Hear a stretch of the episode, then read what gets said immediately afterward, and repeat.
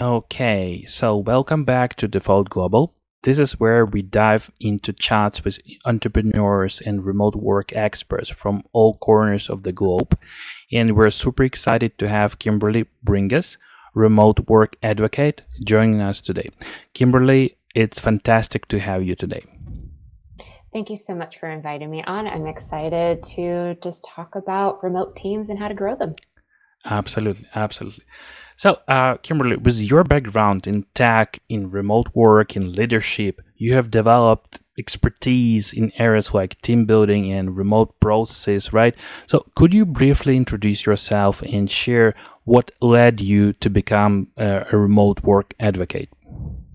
Absolutely. I joke that I didn't find remote work, remote work found me.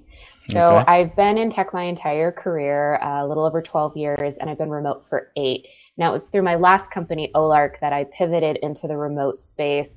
And I originally joined Olark mainly because I loved the values. I really connected with the leadership team. It just seemed like a great company to work for, and they just happened to be remote. And over time, I started pivoting more into the more uh, HR, people processes kind of side of things. But there was this additional layer because the team's remote. And at the time, this is before the pandemic, before there was kind of this global remote experiment. So there weren't a ton of remote best practices. So I kind of was learning as I was going.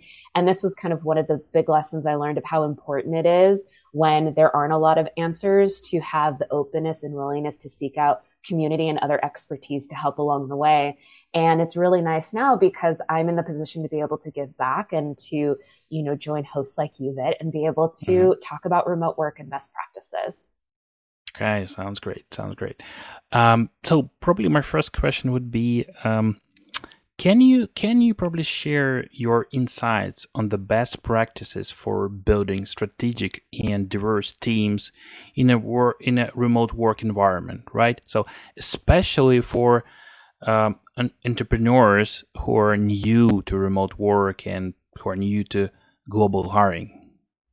Absolutely. So, the first piece of it is as kind of, especially if you're in the smaller stage, you're really starting to, to build your company, be very key on what your North Star is. So that can be your core values. It can be your mission, maybe a combo of the 2 mm-hmm. And it's important because, especially when you're starting out, and then a bunch of things change. It could be you're growing a team, you're getting funding, maybe you're acquiring a smaller company, you're being acquired. There's a lot of things that could happen.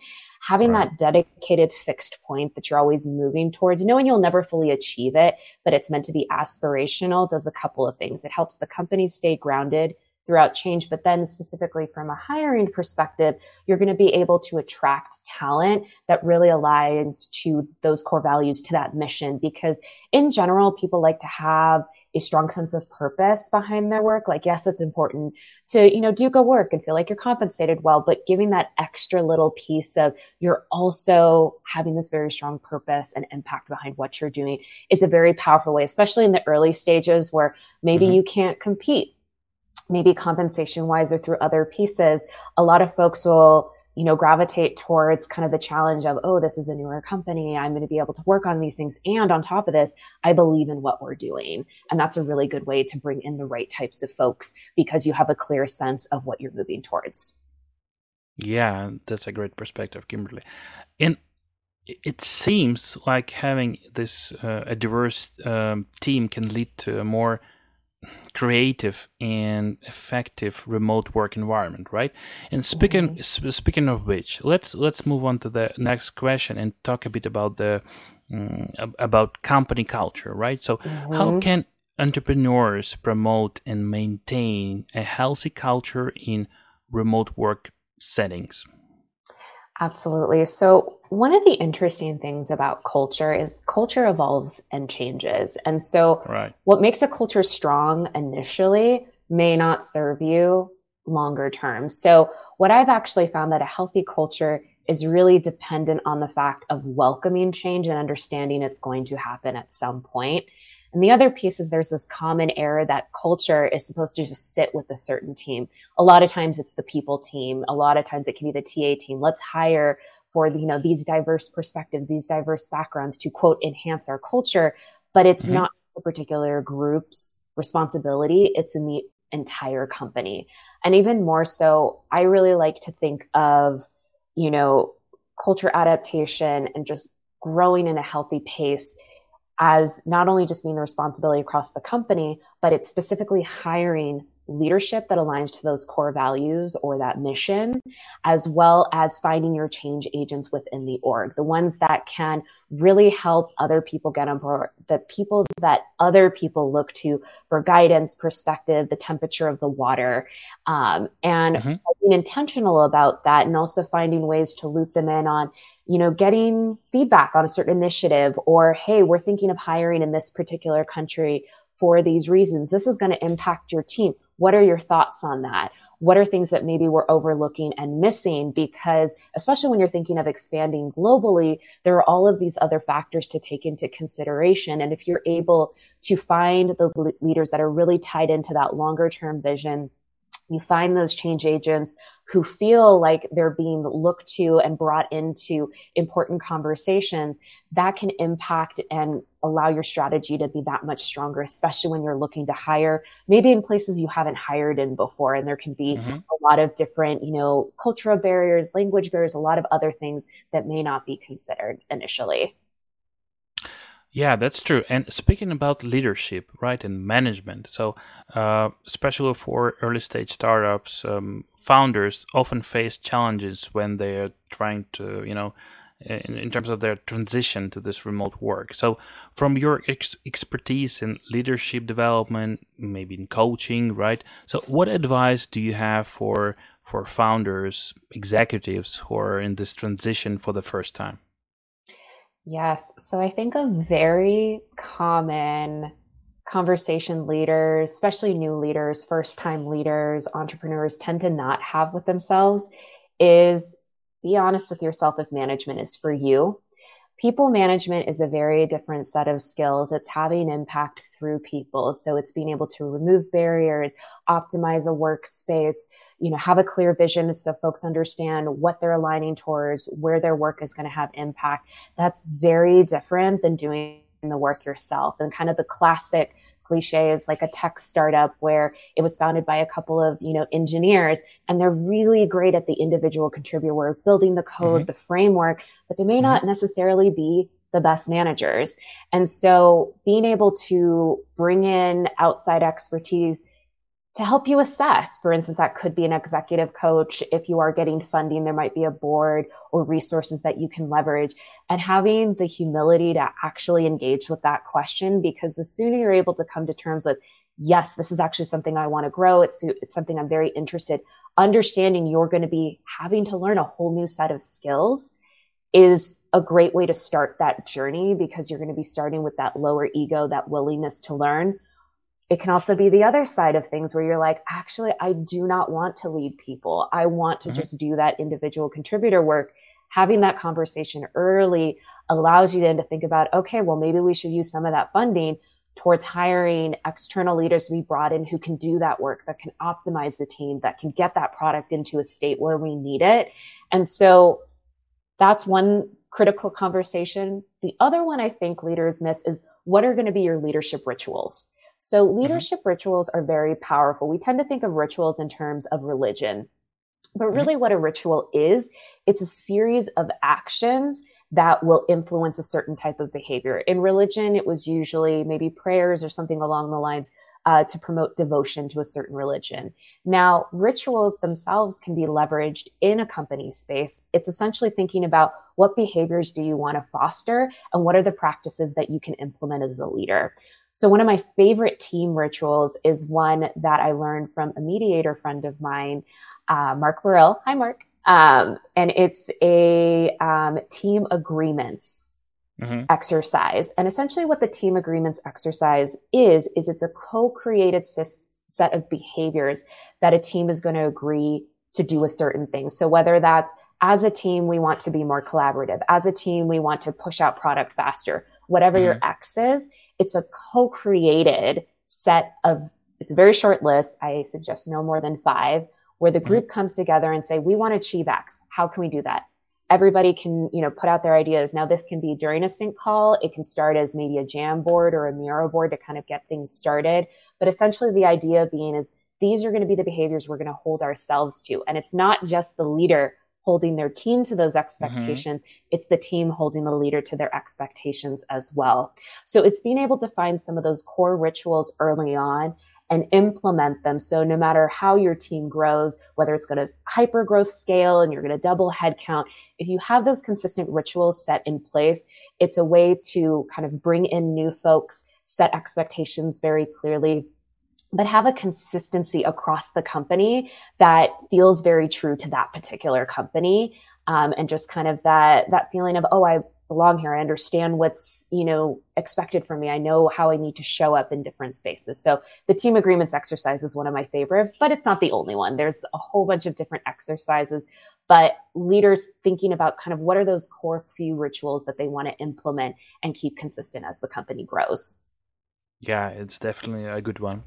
Um, another important aspect, and I guess I, I, I, heard this in one of your interviews, mm-hmm. is uh, the importance of feedback, right? So you talked about it, right, a lot. So with that, mm-hmm. can you provide some strategies for effectively implementing this feedback loop, right? So particularly for globally distributed teams. So, for example, in my case, I have people in 10 different countries. So, in for me, this one is kind of crucial. So, I'm just really uh, I'm looking forward to, to hearing you, what, what you can say about it.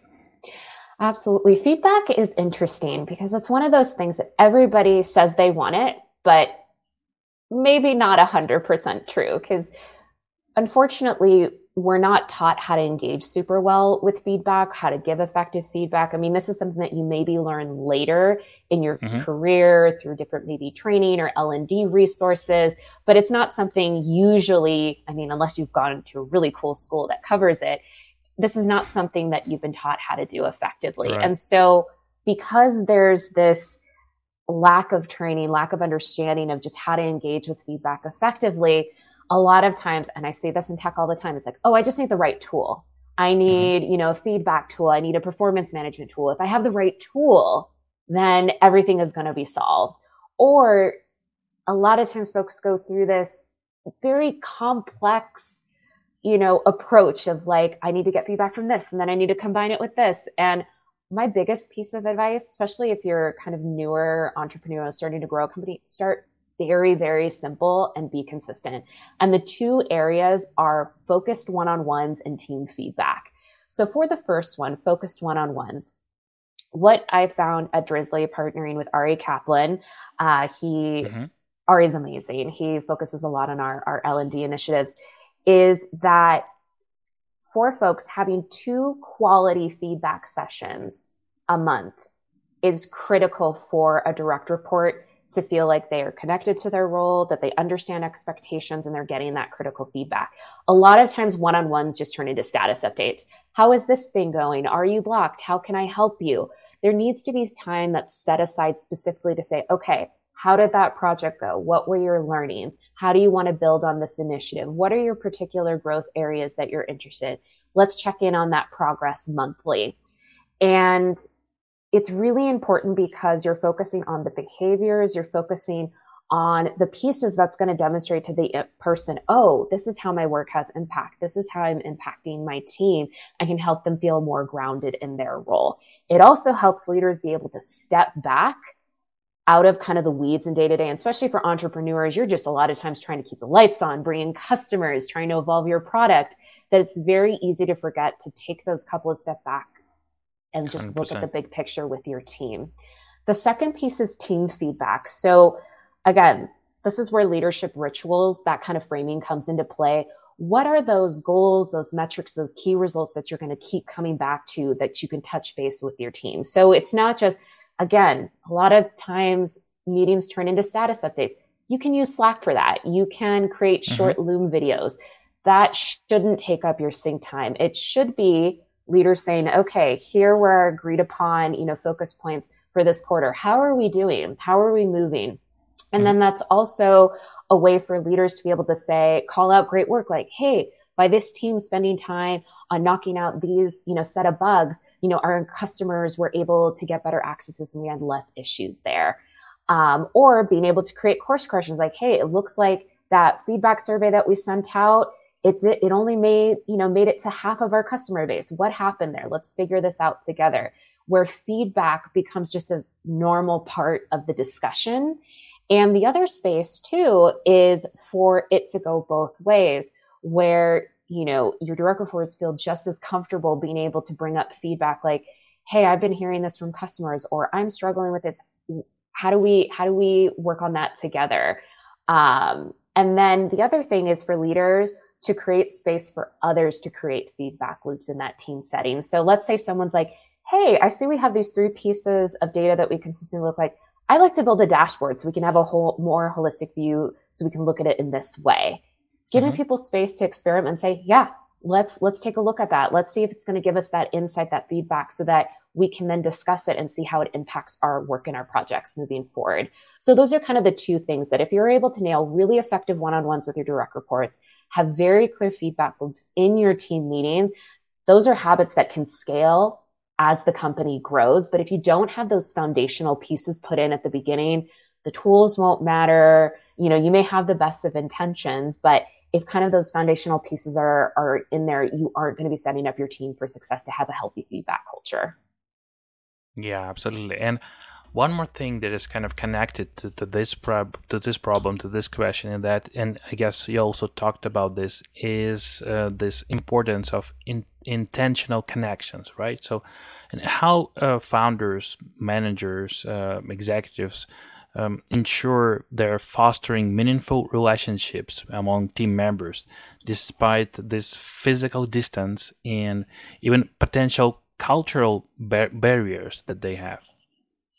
Absolutely. So, one of the things that leaders need to be very aware of, especially as their team gets more distributed, is being able to leverage async to really optimize your sync time. Because the more mm-hmm. time zones you're spread across, that window of being able to actually talk to each other live, you know, that okay. can be Slack or it can be, you know, a meeting or a brainstorming session or something along the lines. That window mm-hmm. really starts to shrink. And so it's thinking about how can we leverage async practices to be able to optimize that, that time together. And one of my favorite tools um, is the user manual to me. And um, I just want to make sure I get this right. This was um, adapted from the book Brave New Work by Aaron Dignan. And mm-hmm. essentially, mm-hmm. what it is, is just a series of questions mm-hmm. about the individual. And so this manual is really great, especially if let's say you're getting, you know, a new team together and maybe you're combining teams that are in different time zones. Maybe there's, you know, differences between those, those two groups. It's a series of questions. Some are more fun, like what's what's a quirk of yours, down to more how do I work with this person? Like what type of feedback do you like to get? How do you like to receive feedback? Um, mm-hmm. those types of questions. And what's really nice is those can be filled out. Everybody does their own section. And then I've led this exercise with leaders that they really liked is once everybody is together, being able to do like a round robin call out. So being able to say, you know, hey, Vit, I noticed in your manual that, you know, you foster kittens. Tell me about that. I'd love to learn more about what got you into that. And then mm-hmm. once it, then it would be your turn and you notice something in someone else's manual. So there can be, you know, things like that, but it's mm-hmm. different than like trying to ask those questions in real time. Some people are thinkers and they like to be able to think about those answers ahead of time. Some are better kind of in real time. So small exercises like that to first start connecting the team, mm-hmm. but then mm-hmm. making that a consistent expectation of like, there will always be async materials before we sync so that when we actually get together, our conversations are much more in depth. We get more done. Um, and people leave that space feeling like, oh, that was such a good use of my time. I'm so glad I got to connect with my team, get unblocked mm-hmm. in this area. I know what I need to do, you know, for this upcoming project. Mm-hmm. Now, specifically in terms of addressing cultural barriers, really the strongest tools a leader has in their tool bag is to lead with humility and low ego. You are going mm-hmm. to make mistakes and they're likely not going to be intentional. And so creating a space where it is okay for people to make mistakes is very critical, especially if, let's say, there are some of those cultural barriers. And there's some ways mm-hmm. for leaders to be able to build some of that, you know, resilience and also broaden their perspective. So, for instance, um, seeking external global communities to be part of. I'm mm-hmm. part of Oyster HR's people builder community. I really love it because I get to meet with people leaders all over the world. Cause at times I can get stuck in my US focused perspective. And that's very right. easy. If that's where you're living, if that's who you're engaging with on a daily basis, you're like, mm-hmm. oh, right, there's other ways to approach this. There's other, you know, um, perspectives I could be leveraging, but you have to be intentional about wanting to seek those out. The other piece is hiring that expertise or maybe um, hiring in those specific areas to actually get that expertise from the people who are living those realities day in and day out. It also mm-hmm. can be from a consultant who specializes in cross cultural connections. Um, but the biggest thing is if you're a leader, if you happen to make a mistake, just own up to it. Um, our team actually had at Drizly, um, our org dev team actually started the practice of this very silly thing called whoops the monkey killer whale. And mm-hmm. so mm-hmm. what we would do is whoops the monkey is if you had a mistake you made, you would just, you know, well, virtually raise your hand, mm-hmm. say what your mistake was. And at the end of it, we all would vote on our favorite mistake. And then if you win, okay. you get like a little, little whoops the monkey background. Okay. And then killer whale is also uh, kind of same idea, but wanting to praise somebody else. And in cases like that, like a cultural one could be, whoops, I accidentally scheduled a team meeting during this particular holiday in this country. That was my mm-hmm. fault. I actually met with that person. They told me a little bit about that holiday and I can see why it's so important to them. Mm-hmm. They shared these certain practices and then turn it over to the person like, could you tell us a little bit more about how you spent the day with your family? What, what you got to learn? So you can actually leverage mistakes as mm-hmm. a way to open a door for somebody to bring in understanding, you know, new ways of thinking, um, or just cultural references that may not have been obvious. So for leaders, if you're able to just lead with that humility, be willing to make those mistakes, you're going to be stronger for it in the long term. Absolutely. Um, those are, you know, some excellent suggestions for building the strong connections, and I'm probably implement a few of them in my team. Thank you. Good. so, as, as I got we, resources. As, I can send them to you. Just let me know. Perfect. Love it. Yeah. Uh, and as we as we uh, wrap up, so let's touch on the topic of um, global hiring for for founders who are doing this for the first time, right? So, based on your extensive experience in remote work and global hiring, what are the top three things entrepreneurs and probably executives should be aware of or consider before they start hiring uh, talent from all around the world? Absolutely. Uh, so, the first thing is ensure that your global hiring strategy actually matches your business needs because okay. it can be very, very tempting to be like, oh, well, I can hire in this country. I can do this. I mean, the technology and just access to be able to work remotely has mm-hmm. definitely, mm-hmm. you know, provided access to be able to hire globally, but that may not actually be the best thing for your company. So let's say you're in that kind of smaller stage and you find actually we have a core customer demographic in this particular country. It'd be really great to have engineering support or customer mm-hmm. support. Mm-hmm out there that's local to that community, both from just an accessibility perspective where people can access people in their country, but also from maybe a cultural perspective mm-hmm. or maybe something that can help enrich that experience for those specific customers or users. Mm-hmm. The second piece is being very clear on the cost of doing business when hiring globally. I mean, what's right. great is companies like yours and others are starting to spin up to really, you know, mitigate a lot of that complexity because mm-hmm. there's so many legal financial implications. I mean, I think back to when I first started working, you know, at Olark, there really wasn't a ton of, you know, best practices versus now I'm at Drizly like there's a lot more best practices out there. There's a lot of convers- you know, conversations around, you know, compensation modeling. How do you do that when you're, you know, across so many countries? There's more information and resources out there but what can be hidden is what is the dollar and time amount that's actually needed. So a good example is at my past company, um, they hired an engineer and just in an offhand conversation with my one of my execs they said hey this engineer wants to go work in this country for like three months that should be fine right and he was a mm-hmm. us based employee at the time i was like i'm not entirely sure let mm-hmm. me check in on that and so because we were a smaller startup we specifically had you know a legal firm and a finance firm that we worked with because right. it didn't make sense for us to have that in house and so i pitched them my policy and I, how i thought we could frame it both of them came back to me and said, honestly, we don't quite know. Let us look into this for you. We have not gotten this question before. Mm-hmm. Mm-hmm. And so in the end, after, you know, quite a few iterations, we found a policy, you know, that worked across our company. Um, since it was for personal travel, that's a very different process than if, let's say, we sent them for business reasons. So there are a ton of complexities in there. So just make sure you either have that expertise in house or be able to hire outside companies, firms, mm-hmm. consulting agencies to help you do that because you do not want to be, you know, hit with, you know, taxes, financial implications, legal implications down the line that you weren't prepared for.